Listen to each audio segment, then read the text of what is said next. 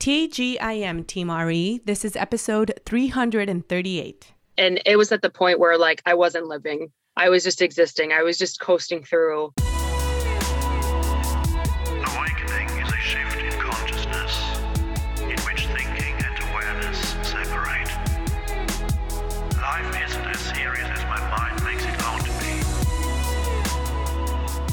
Welcome to the Recovery Elevator podcast. My name is Odette Kressler. Thank you so much for joining us. On today's podcast, we've got Rebecca. Rebecca took her last drink on October 22nd, 2019. She is from Madison, Wisconsin, and she is 31 years old. Team, it feels so good to be back doing an intro once again. I missed you. And it also has felt great to share the microphone with Paul and with Kris. The more I spend time on this journey, the more I see how much strength there is in numbers and how valuable it is to ask for help. We're never done learning. Being able to listen to the podcast on days where I'm not hosting allows me to work on my journey. It also allows me to grow and to protect my energy. It allows me to keep learning. And most importantly, it allows me to eat my spicy chili mango while I'm listening. I love our host team, and I hope that you give yourself the chance to learn from all of us. Thank you once again for all the support and love you give us week after week. I certainly don't take that for granted. Before we get started, I wanted to give a shout out to the Chocolate Moose in Bozeman. The Chocolate Moose is a family owned candy, ice cream, and soda fountain in downtown Bozeman. The Chocolate Moose is one of our sponsors for our upcoming Bozeman retreat, and we wanted to say thank you. These guys are awesome. They make their own chocolates and taffy, and I heard that if you check out their shop, you have to try their ice cream float. If you're in Bozeman, make sure to check them out. We thank our sponsors because we are so grateful to companies like the Chocolate Moose that support us and our community. Plus, you all already know that here at Recovery Elevator, many of us have a sweet tooth, so the Chocolate Moose is a perfect fit, and we were so excited to learn that they were on board with sponsoring our event. Check out the Chocolate Moose 406 on Instagram to see what they sell, and if you're not in Bozeman, they can ship goodies anywhere in the States. Alrighty, let's work on finding your better you. I've been thinking a lot about the root of my triggers. I've been trying to really go within and see what pushes my buttons. I recently finished reading How to Do the Work by Dr. Nicole LePera. She's also known as the holistic psychologist on Instagram. There was a part in the book that really resonated with me. I'm totally paraphrasing here, but she shared that one of the deep rooted narratives that was ingrained in her system was I am not considered. She narrates a childhood memory that made her feel this way, and that's all it took. That's all it took for her brain to create this narrative, for her brain to believe this narrative, and for her adult self to continue to live out this narrative. Living out our past narratives in our current life means sometimes we project. It also means that sometimes we get extremely triggered in current relationships, even though the trigger is stuck in an event in the past. This got me thinking, and I decided to do a little homework for myself. What are my ingrained narratives? I have a few, but like Dr. Nicole, I feel this thought and belief I am not considered. When I was 11 years old, I came home from school one day to some news. My parents decided that we were moving to Canada. We were going to pack our bags, sell all of our belongings, and start again, all within a month. One of the things that we were going to leave behind was our house, our house that we had been building for the last two years. It was still in construction, and I had already picked out my room. I had imagined myself riding my bike in that neighborhood where the house was and I was very excited. I had a vision. I remember being very confused at what I was feeling when I got the news, though. My parents looked excited, so I guess I had to be excited. How could I be upset? They always did what was best for us, and they always did things from a place of love. I certainly didn't want to hurt their feelings by expressing my discomfort and by letting them know that I didn't want to leave. But there it was, that thought. Why didn't they ask me if I wanted to move? Could have we talked about it as a family? Is my opinion a part of the decision making? I wasn't considered. Hmm. No wonder I get full of overwhelm and lose my shit a little. Okay, maybe I lose it a lot. When John tells me that he'll be home by 8 a.m. so I can go for a run, and it's 8.04 and he's nowhere to be found. Did he even ask me if it was okay for him to be late? Does he know that this run is super important to me? Was I not clear? Did I not say 8 a.m.? You all see where this is going, right? You see how irrational we can get in a matter of minutes as we get swooped in by an old narrative. John walked in at 8:06 with a big smile on his face and my favorite coffee in his hand. "Hey babe, sorry, a few minutes behind. I can't wait for you to go on your run and tell me all about it when you're done." Hmm. Insert me feeling like a total douchey nutcase. When we don't know the root of our triggers, when we don't know the narratives that are ingrained in our brain and in our soul, we think that something is wrong with us. And when we think something is wrong with us, we feel shame. Part of taking responsibility of your healing is knowing yourself so that you can get outside of the shame cycle and can walk the bridge over to self empathy. When I know myself better, I can zoom out and see what was happening in my mind during that incident with John. This helps me understand myself better and allows me to manage my relationships differently. This makes me navigate my cravings better because mine come when I feel this belief of, I am not considered. Can you look within and find some narratives that are living inside of you? Stories that live in the past, yet they're being perpetuated in your present life? We can rewrite those stories, but only until we detect them. All right, eso es todo. And before we hear from Rebecca, let's hear from my favorite resource on this journey, Cafe RE. When I decided I wanted to pursue an alcohol free life, I knew I didn't want to do it alone. I joined Cafe RE almost immediately after I found it, and I was so surprised at the amount of grace, support, and love that was offered to me right away. One of the things I quickly realized was that I had a lot in common with the people in this community, people all over the world with similar feelings and struggles that understood me. Community matters, and lining up with people that have the same goal in mind really helped me stay the course on my journey, especially when I came across bumps on the road. When joining Cafe RE, you get 24 7 access to a group full of others whose priority it is to live an alcohol free life. These groups are capped at under 400 members to ensure quality connection. In Cafe you'll find that quitting drinking can be fun, for $24 a month, you get access to the community, you get paired with an accountability partner if you request to be matched, you can attend educational online webinars, attend in person meetups, participate in book club, movie club, and more. You'll also get discounts to retreats and sober travel trips. 10% of monthly fees goes towards our service project, where we work with a nonprofit helping those who have been affected by addiction. Go to recoveryelevator.com and use the promo code OPPORTUNITY to waive the setup fee. Again, use the promo code OPPORTUNITY to waive the setup fee. I can't wait to meet you there. Founded by a father and a son in addiction recovery, Exact Nature's all natural CBD products are specially formulated to help you face the challenges of recovery. Whether this is addictive cravings, depression, anxiety, or lack of sleep, Learn more about what Exact Nature can do for you and how their products can help you. As a Recovery Elevator listener, use the code RE20 to receive a 20% discount on your order at checkout. That's RE20 at exactnature.com. Thank you, Odette. And Recovery Elevator, please help me welcome Rebecca. Rebecca, how the heck are you? I'm doing well. I'm doing well thank you for taking the time to join us today. I appreciate it and I'm excited to hear your story. Can you give uh, listeners an idea of how long you've been sober?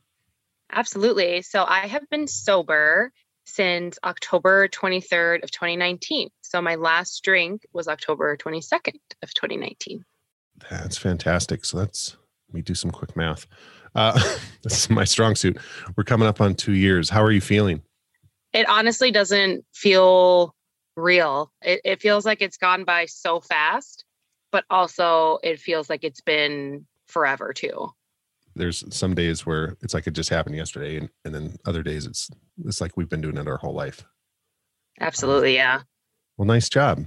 Uh, before we before we get into it, can you tell us a little bit about yourself, where you're from, what you do for a living, family, pets, and most importantly, what do you like to do for fun? Uh, I live in Madison, Wisconsin. I am originally from Miami, Florida. So I moved from uh, the Sunshine State to the tundra back in 2017. I am 31 years old.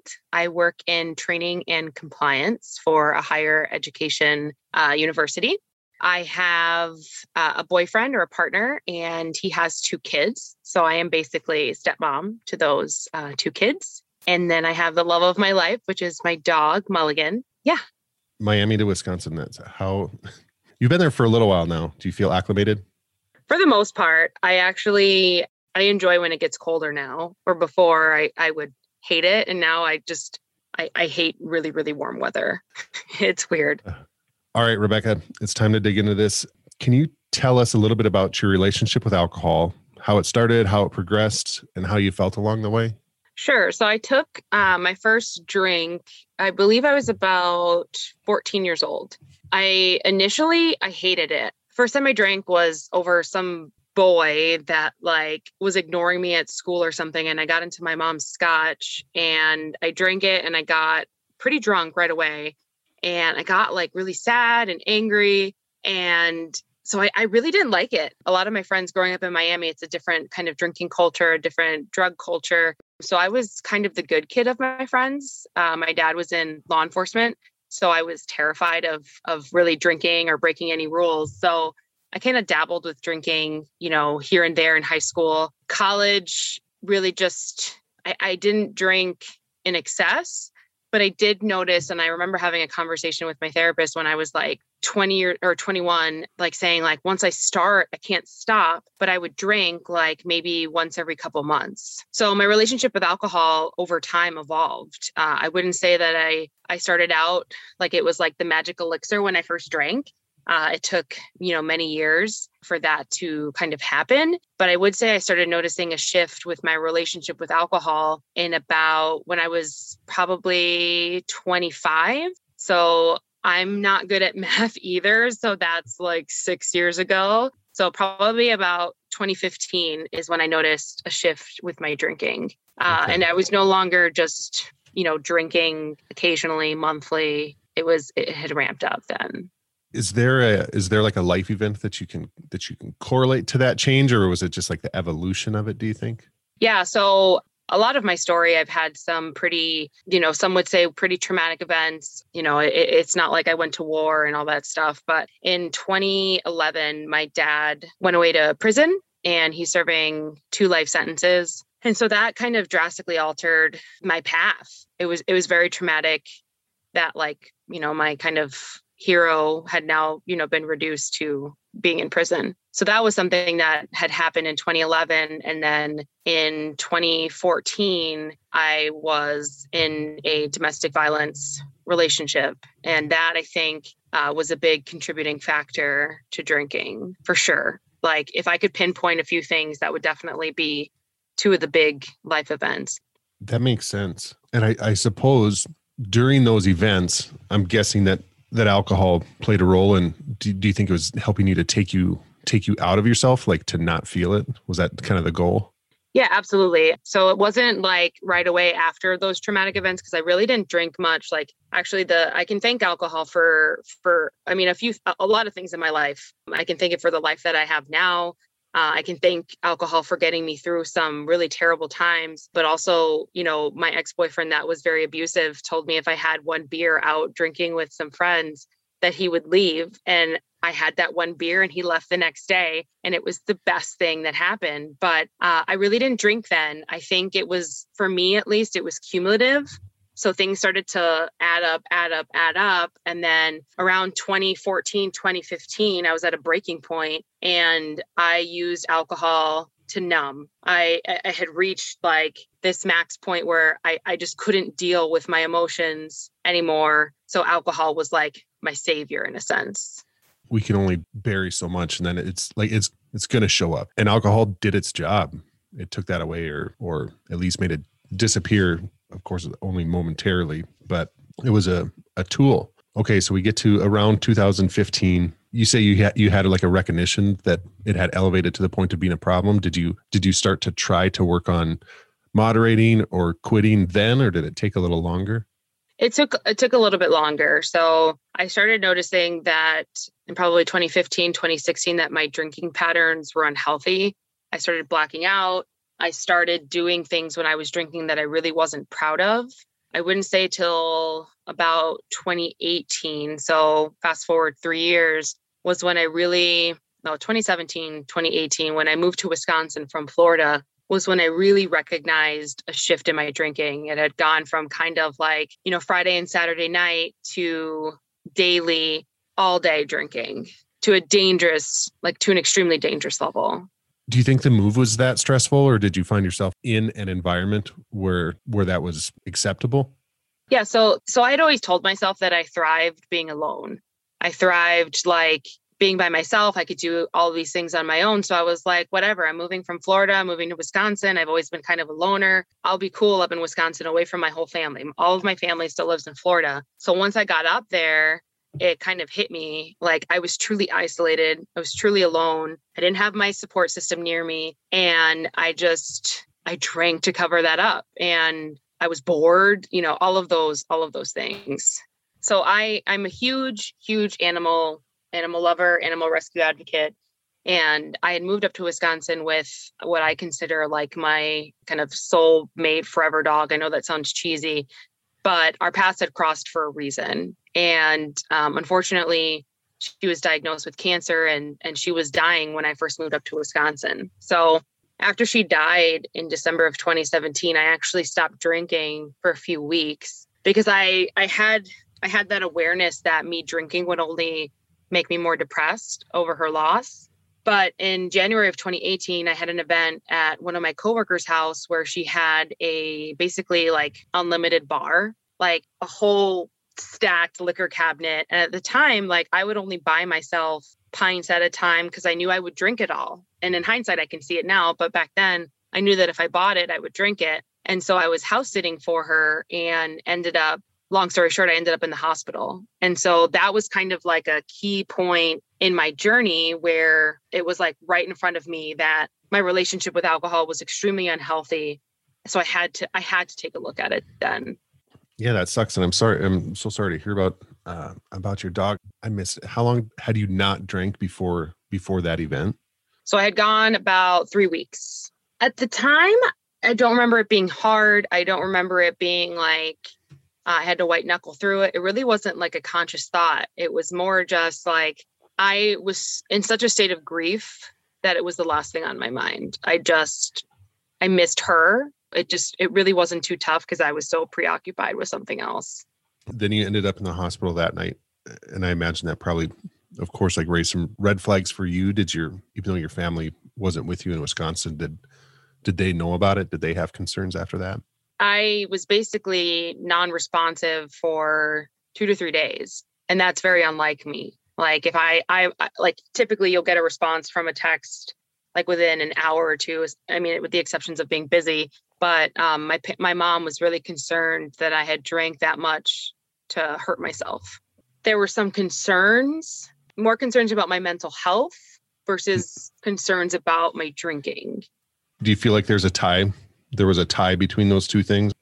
Absolutely. Um, now having some a little bit of time away from alcohol, I I still you know I still suffer from depression. I still have anxiety, and when I I, I see it now because when I have these bouts of anxiety or depression, like I covered them up with alcohol. And so remove the alcohol, those issues are still there. And, it, you know, it right after I got sober, it, you know, those, those, you know, depression and anxiety, it reared its ugly head. Like it, it was really eye opening. So in hindsight, yes, I believe I was using alcohol to kind of soothe that anxiety or numb that depression, which is kind of paradoxical because depression is stubborn in the first place. Yeah, absolutely. They, they correlate. I think so. We remove what we've been using as our, as our cure. You know, you said it, remove the alcohol, depression, anxiety is still there our coping mechanism is gone.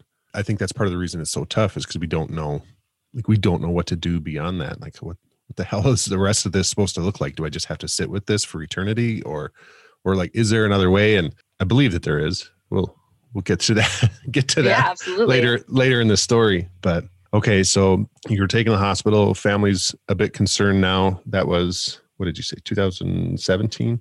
2018. So it was January 16th of January of 2018. Sorry.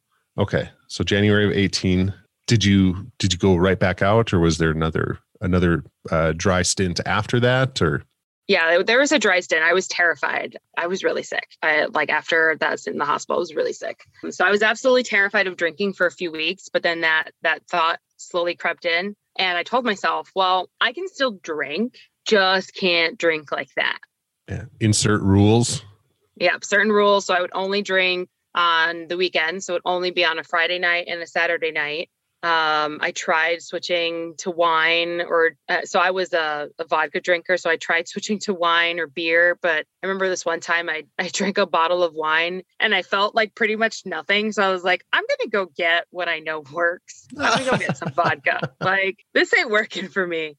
Oh, it's funny how we we put those things into play. Like, all right, different booze, only certain days, and it's yeah. At least for me, like as soon as I got a taste, like it was so much willpower to try to make to stay within that regimen that I had set for myself. And as soon as I would get into it, it's all that shit was out the window. It just it never lasted. Nope. and then that would it, again for me would introduce like this whole another layer of shame because because i screwed up because i had this standard for myself and like once again i'm not i'm not doing what i told myself i was going to do Yeah, and that was I think that was the biggest trickery that was going on was I would wake up with absolute like, you know, the the hangovers, the just complete, you know, defeat and I would wholeheartedly be like I'm never doing this again.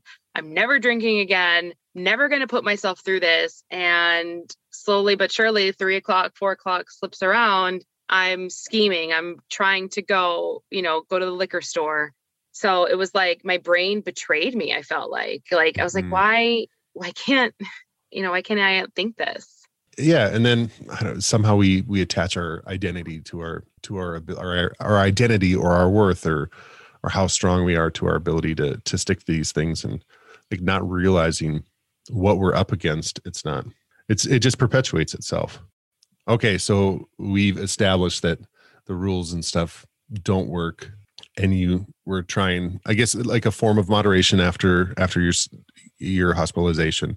How long did that go? Walk us forward from that because we're getting pretty close to your quit date.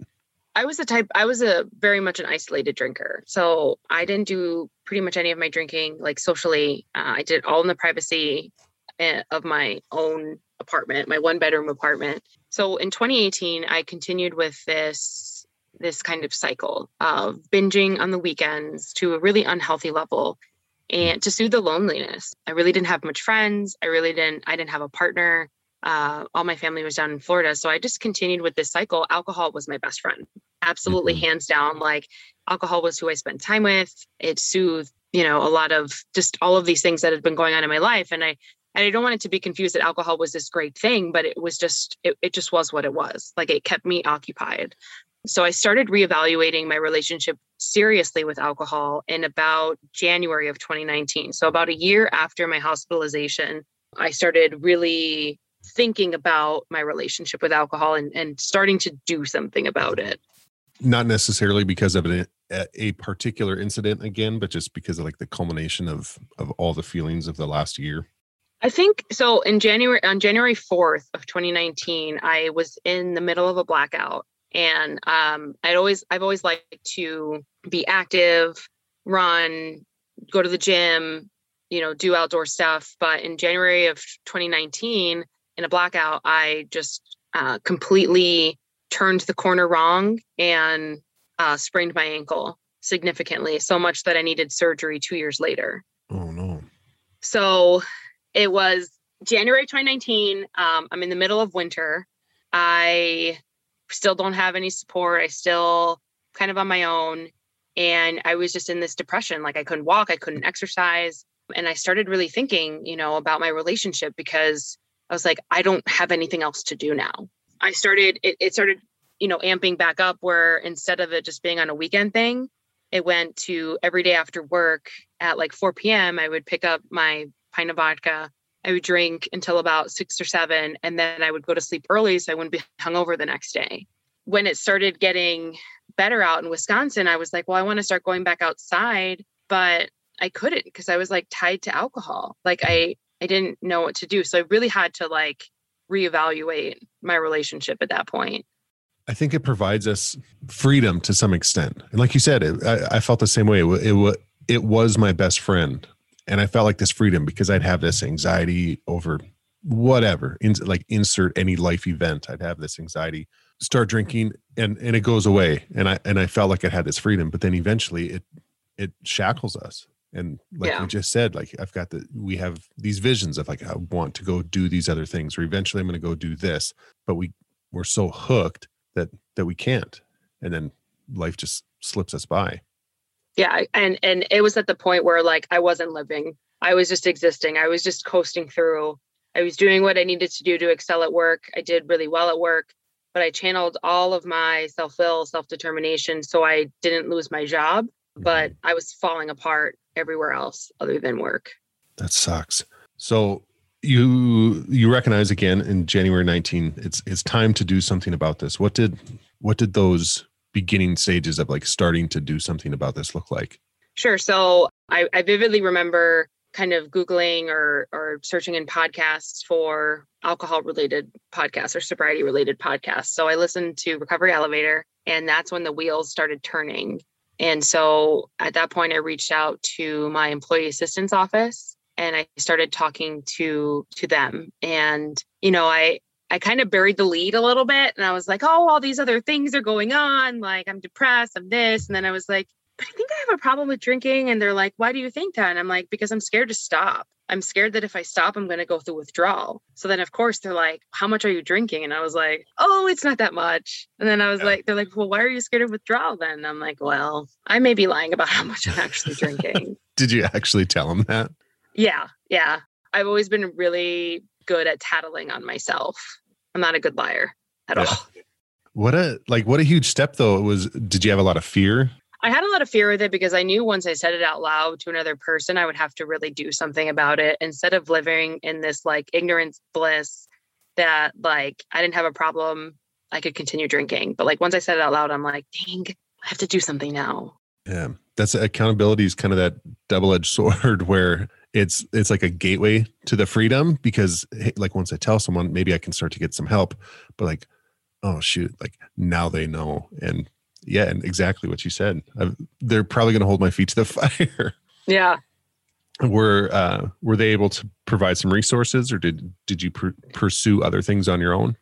Yeah, so she she was um and I can thank her. I still, you know, she still reaches out to me and just tells me how proud she is of me for getting sober an amazing therapist. She actually connected me with a therapy group in town that is dually certified in addiction and trauma. That was something that was so beneficial to me because I had held all these traumatic events locked away somewhere and I was covering up with alcohol and I needed help. I, I needed more help than what I was getting to kind of work through that if I ever wanted a chance at living a, a happy life.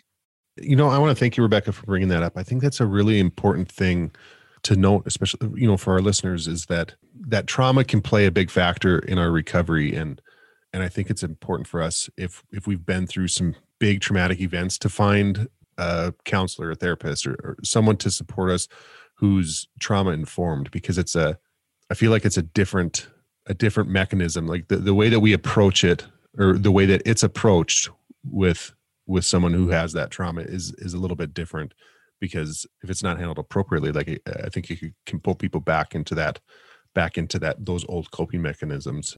I, I think it's really really wise to find somebody who is trauma informed so that so that they know what they're doing as as they're helping us. Yeah absolutely absolutely. Find finding a therapist that was you know certified you know with with trauma was so beneficial because there were so many things that i was holding on to that were ways to rationalize drinking. Like I could drink over something that happened to me 10 years ago and I, I would always find a way. There's always a reason. You start seeing a counselor or therapist. Is it? Did you start stacking days in? Like, did you recognize that alcohol needed to go right away, or or was that further down the process? That was further down. So I started seeing uh, my therapist uh, in about March or April of 2019. And so I went through the whole intake assessment and uh, they were a week between the intake assessment and then like the results of the intake assessment. So I remember after I did the intake, it was like, okay, I have this week. I I need to drink because I know next week she's going to tell me. It's like freaking spring break. Yeah, like I can't drink anymore. So she told me the next week that like I met the criteria for alcohol use disorder severe. And I was like, no, no. Me? Yeah. I was like, who? no way. And I remember telling that to one of my girlfriends, and she's like, Are you surprised? I was like, Yeah. And in hindsight, I'm like, Well, duh. But in the moment, I'm like, you know, I'm not living under a bridge. I have a job. I have a, I, I pay all my bills. Like, there's no way I meet this criteria. So it didn't really sink in until probably six months later when I really started to like realize like this isn't this isn't normal. Did you keep drinking after that the diagnosis or receiving that information? Yeah, so I was I was on the cycle of day ones. I was on uh, for months. I mean, before then, but um, I would make it my longest stint before I, I got sober this time uh, was seven days that was the longest stint that I had. But I would make maybe two or three days, and then the physical withdrawals would, you know, wear off, and then I'd be like, "Oh, okay, I can go back to this." That's that's hard. And again, like insert that shame cycle of like every time we don't we don't meet some expectation that we set for ourselves. Yeah, I vividly remember like pouring like vodka into whatever I was drinking from and just looking at myself in the mirror after I did that and saying like I hate myself like I I don't want to be doing this. Like why am I doing this? But I had to go through that to get to where I am now and I'm so grateful where I am now. That's such a hard place to be, but again, I, I love what you just said. It I mean it it takes what, what it takes. It's so freaking cliche, but we all have a different point, but we have to hit that point of desperation to where we're ready to make the change. What was that last point for you? Like what brought you into October 23rd of 2019? So I was stuck in this day one cycle. I was stuck in the shame cycle that you were talking about. And I was at a point where I didn't really want to live. And I wasn't actively suicidal when I was sober, but I was doing things that I really wasn't proud of. I was really disgusted with myself and not just the alcohol intake. Like I was lying, I was cheating, I was doing all these things, and I was harming myself. And that is not something that normal Rebecca would do or sober Rebecca would do. So in October of 2019, I started talking with my therapist about going into inpatient rehab. So going away to rehab for 30 days uh, to to help kind of jumpstart my recovery. And so I kind of toyed with it. I was like, I don't drink enough. I felt at that point like I don't drink enough to go to rehab. You know, I was drinking a pint a day. That's not a liter a day, so I didn't need to go to rehab. But long story short, I I ended up having to go to rehab checked myself in October 23rd. At the end at the end part of my, you know, the the latter part of my drinking, you know, I would drink the night before and then I would be so anxious the next day that I was prescribed Xanax. So I would take Xanax to get through the day. So when I got into rehab, I was detoxing from both alcohol and Xanax, which is a brutal withdrawal. Zero mm. out of 10. Do not recommend but I had to do it in a safe environment. I had to do it in a medically supervised environment because there's so many risks of detoxing on your own. So the first couple days were just that physical withdrawal in, in a medically supervised environment. And then once I got onto the unit with a bunch of other um, women, it was it's a 12 step based program. You know, we woke up in the morning, we did a morning meditation, we went to lecture, we did a lot of learning about addiction. We did a lot of learning about you know, healthy coping skills. We had group therapy, we had individual therapy, we had physical exercise. Uh, it was a very structured environment, but one that you could heal into. Was this the first time receiving a lot of that information as far as like coping mechanisms and just information about alcoholism and addiction, or had you had exposure to that before? So I had tried IOP before, so intensive outpatient program, which is basically, you know, you go to group therapy three nights a week, three hours, or it varies based on state. But I had learned a lot of that stuff about like addiction or alcoholism, etc. But I wasn't ready to listen. I wasn't ready to, I, I wasn't at a place of acceptance at that point. I went in one ear, went out right the other. Yeah, that's what I was going to ask if there was if there was something different about different about it in terms of like information or just just you yourself being positioned to to want it. Yeah, the information didn't change. I just changed. I I think I was the type of person that I needed to give my brain a break from being saturated with alcohol. I, I Mm-hmm. had no chance of really doing anything until I did that, which is what rehab gave me. That's how, I'm glad that you got that. When you went home, how was it? It was it was it was freeing. I remember leaving rehab and I remember driving back and I remember because I was in there for 4 weeks so I'd missed 4 weeks of the podcast. So I remember listening to Scott's episode.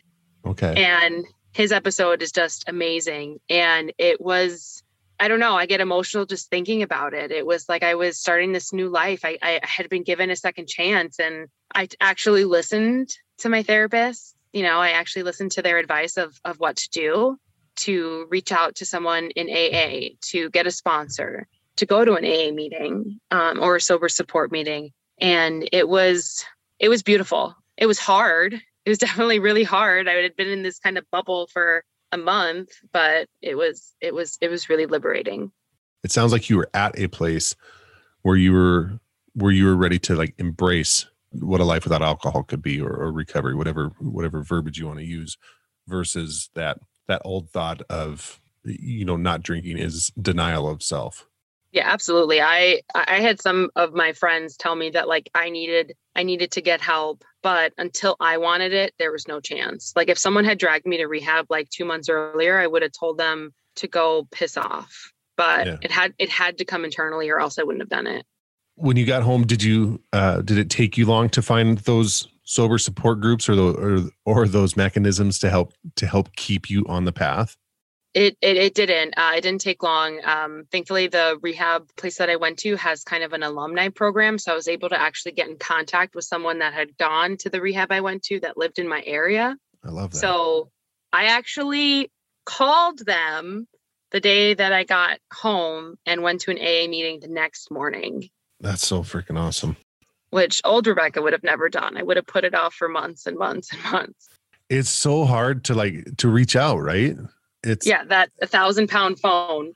Yeah, and anybody who's you know, like not to generalize, but like most people in recovery are like handing out their phone numbers or hey, I'd love to have a cup of coffee with you or a Zoom call or a phone call or and I think most of us like like mean it. We love to talk about it because it's I mean that's part of what keeps us sober is talking about it.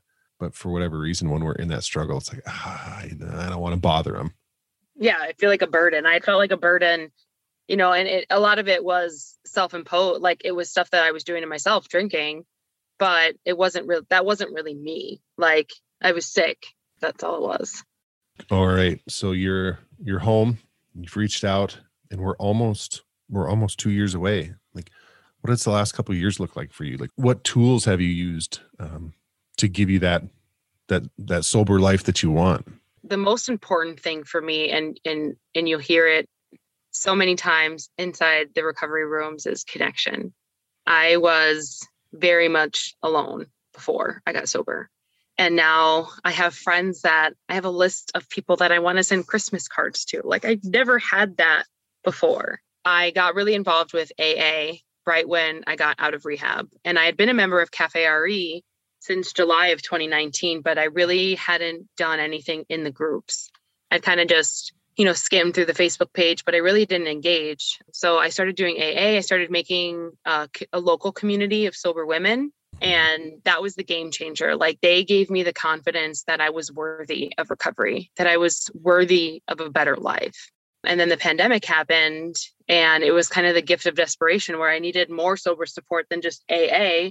So I started actually getting involved with Cafe RE, and that's been the biggest the biggest game changer. I've met some of my best friends. Like if I ever get married, they'll be bridesmaids or maid of honor or whatever. Um, that's been that's been what's been keeping me sober is having that sober like that support system. Not and, and it's not always we don't always talk about alcohol. It it actually rarely comes up in conversations because we're just you know we're talking about life. We're having these deep conversations about so many things. So that's what's been keeping me sober. And and just constantly kind of reevaluating you know my program or like constantly like why why am i staying sober why do i want this I love that you that you brought up that you guys that you don't necessarily talk about alcohol that much.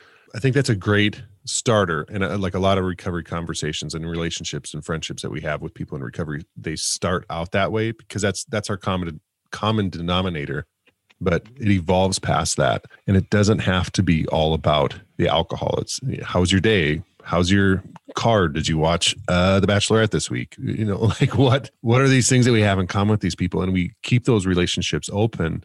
And then when something does happen when we do have an off day when when we are going through something we we already have that connection. So it's easy. It, be, it becomes easy to pick up the phone or to shoot a text yeah absolutely and it, and it evolves it changes you know life life's still happening. You know like it gets busy with kids it gets you know the pandemic happened but just having that firm grounding like if something does happen like you have someone to reach out to like you're not alone like i felt alone for so many years and now i don't feel that way uh, and also recognizing when you know like your recovery like with me my recovery or my involvement with recovery needs to change a little bit you know? At the beginning i was doing a lot a lot a lot a lot and i had to kind of back off because it was you know it was almost like my new addiction. So finding that balance is really tricky but you can you can find it if you're putting in the work. I think that's just life. It's cyclical. We're going to overshoot it. We're going to undershoot it. And just having that willingness to to take a look and be like all right let me do a pulse check. Am i good? Do i need to do i need to step it up? Is it is it okay to back off and and spend a little more time with the family? Just having so that what you're will- telling me is right when you stop drinking like everything doesn't become magical and unicorns and ponies like i thought it just fixed everything not drinking uh sometimes it does there's you, you get those days every once in a while right yeah i like yeah but it is it's it's work but but it's worth it right absolutely I don't know. I feel I feel like I'm at a place, and I, I feel like you like you are too, where it's where we're able to embrace that. Like we can embrace our recovery. It's not. I don't. know. It doesn't. It doesn't feel like an obligation to me. no no i mean it's something that i think the biggest thing is in in these rooms or in in recovery you can give back like i've been so freely given what what i have now and i, I want to give back now that i'm in a place to there was a place where when i was first drying out i wasn't able to help i could help by sharing at meetings or whatever but like now i'm in a position to to say like i've been there it's okay it'll get mm-hmm. better we're here for you The game changes. We throw the word opportunity around a lot. I hope it doesn't get watered down, but it but it truly is an opportunity to be able to, you know, exactly what you said, show up for others and and provide for them what has been given for us. And it's I think it's a beautiful thing that this is a cliche thing that my pastor says all the time, but we can turn our mess into a message and and we can let others know like, hey, that like there's a, there is another life out there. Like we're not we're not stuck in this. Yeah, absolutely. I, and I've said this. I remember saying this one like in my first three months. I was like, I can thank alcohol for giving me a second chance on life because I probably would have kept coasting, probably would have just kept doing the same old thing. And now it's like uh, I'm not the, I'm not a new person. I'm the same person, but now I can actually like explore what I want to do versus just like what alcohol was driving me to do. Rebecca, I've got one more question for you before we head into the rapid fire round. Uh, could you tell us a little bit about what like what a day in recovery might look like for you? Like kind of what what's your average day like now? So I am the type of person where I know I hear a lot um, in the rooms like I have this set routine and I wake up and I do meditation, all that stuff. I do not thrive in routine. So my day is kind of all over the place, but that's what I'm comfortable in. But every day I'll meditate at least once a day for a minimum of 10 minutes. If it's in the morning, if it's in the afternoon, if it's in the evening, I don't know. I, I, I try to make sure that I hit, I, I, I talk to a sober person or another person in recovery every day. Uh, it happens to just have organically formed into really deep friendships, but I talk to another person in recovery every single day. One thing that I do, well, at least I try to do every day is just if it's not the best day, is it's never too late to start over your day. it's not a bad day, it's a bad five minutes. So I constantly challenge myself when I get into these narratives that, like, this is an awful day to challenge that. But most of my days consist of obviously working um, with the kids, but really just connecting with other people in the community and um, some self care. If that involves a nap, I love napping. Napping is my thing. I love Yeah. it. Yeah. All right, Rebecca, we're here. Rapid fire round. All right. All right. Uh, I'm going to have to challenge myself to not be mouthy. Okay. the the first one is the most important one. Do you think that Hunter was there for the right reasons? You know, no, no, I don't. I don't think Hunter was there for the right reasons. No judgment.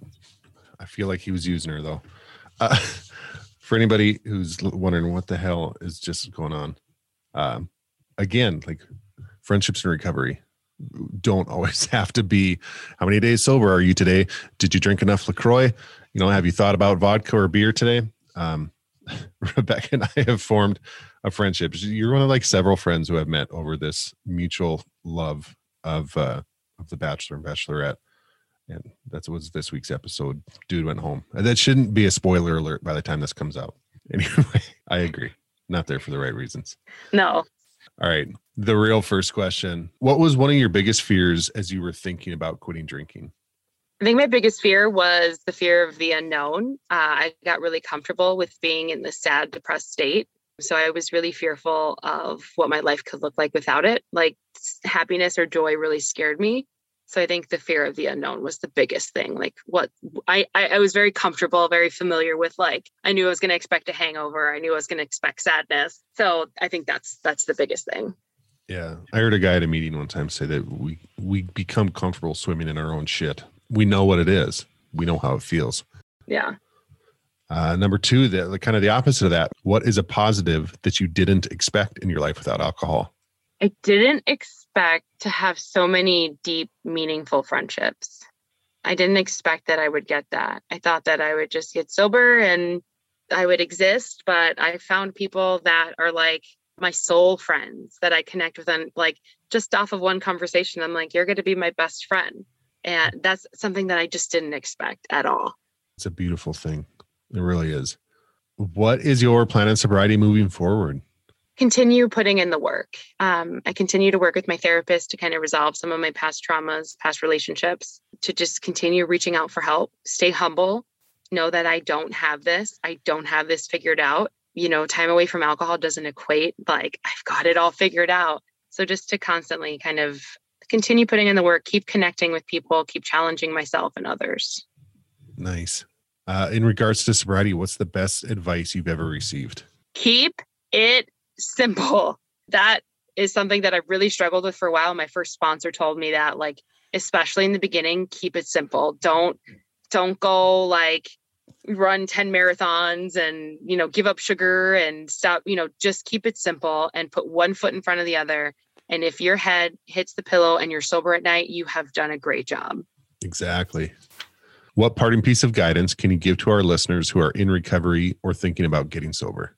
parting piece that I would give to someone that's thinking about um, getting sober and recovery is to just be kind to yourself and to believe in yourself and to trust yourself. And if you're thinking that you may have a problem with drinking, lean into that. Lean into that into your own comfort. You know, do it at your own pace. And and and over time you'll start to believe and trust in yourself. And you'll find over time that you're worthy of recovery and that you're worthy of a better life without alcohol. You are worthy of it. And last, but certainly not least, Rebecca, give listeners your favorite. You might need to ditch the booze if line. you might need to ditch the booze if you buy a liter of vodka you start drinking it and then you're like no i don't want to drink this anymore you pour it all out but you start getting buzzed and then you're like no i need i need it so then you go back to the same liquor store to where you went before and get some more That'll happen. or you might my other one is if the people at the liquor store all know your name and what you're getting and know your dog's name There's a little familiarity there. Might need to might need to slow down. Rebecca, thank you so much for your time today. You got an amazing story, and I appreciate you sharing it with us. Uh, thank you so much. Absolutely. I so appreciate uh, the podcast and I just love being on this journey with all of you. All right, sister. I love you. Have a good day. Love you more. Bye. Recovery Elevator, thanks again for having me. And a huge shout out to Rebecca. You killed it, sister. We record the podcast a little early, but God willing, on the day that this airs, it will be my soberversary. I will have four years of continuous sobriety. I wasn't sure if I wanted to talk about it, and I started to question that feeling. I think it's important to stay humble, but why the fear of celebrating myself? A quote by Marianne Williamson came to mind, and I wanted to share it with you. Our greatest fear is not that we are inadequate. Our deepest fear is that we are powerful beyond measure. It is our light, not our darkness, that frightens us most. We ask ourselves, who am I to be brilliant, gorgeous, talented, fabulous? Actually, who are you not to be? Your playing small does not serve the world. We were born to make manifest the glory of God that is within us. And as we let our own light shine, we unconsciously give other people permission to do the same. I want to encourage everyone listening to take some time and recognize the work that you're doing. Whether you're on day one, day 1000, or somewhere in between. Even if you're listening, trying to figure out the next steps. Even if you're searching for that day one. You're in it, and I'm proud of you. I want you to resist that urge to minimize yourself, to make yourself small. You are more than alcohol. You're a gift to this world. You're valuable, and you deserve happiness. Take some time, write the words down, say the words out loud, breathe, and let yourself feel it. Embrace it. So, with that, to future Kris listening to this, happy four years, dude. Nice job. You're doing great. Recovery Elevator, it all starts from the inside out. I love you guys. How do you know this is the experience you need? Because this is the experience you're having at this moment. In the seeing of who you are not, the reality of who you are emerges by itself.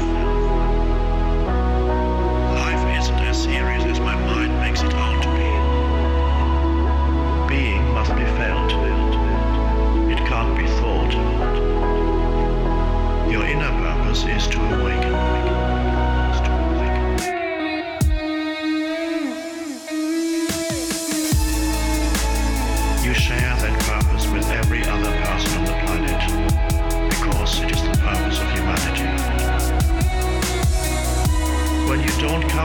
World with words and labels, a sense of the miraculous returns to your life that was lost a long time ago when humanity, instead of using thought, became possessed by thought.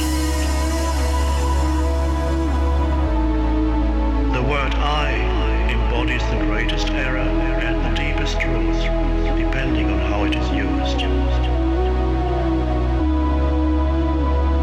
In normal everyday usage, embodies the primordial error, a misperception of who you are, an illusory sense of identity.